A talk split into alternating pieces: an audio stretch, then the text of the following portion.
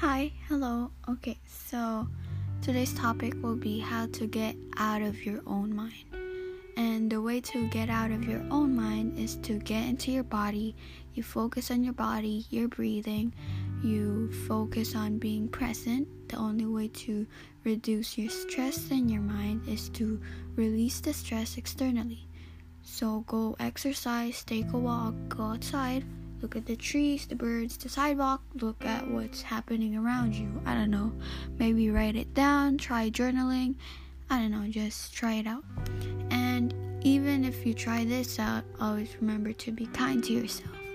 Always remember that the thoughts inside your head aren't true.